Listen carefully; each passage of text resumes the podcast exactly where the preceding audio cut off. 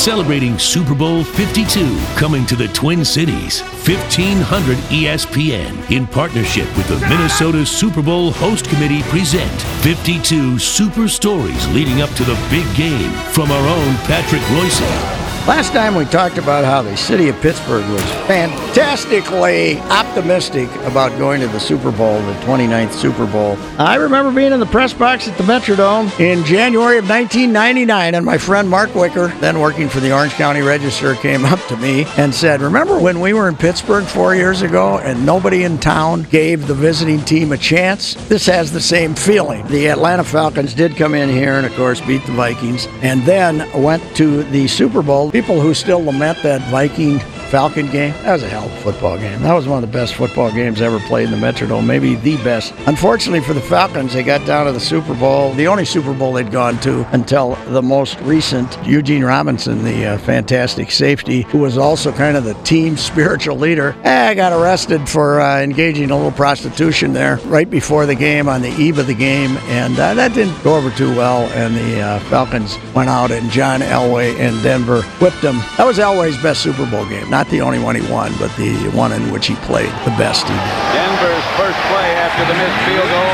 Elway going deep, and he's got Rod Smith. And Smith's gone.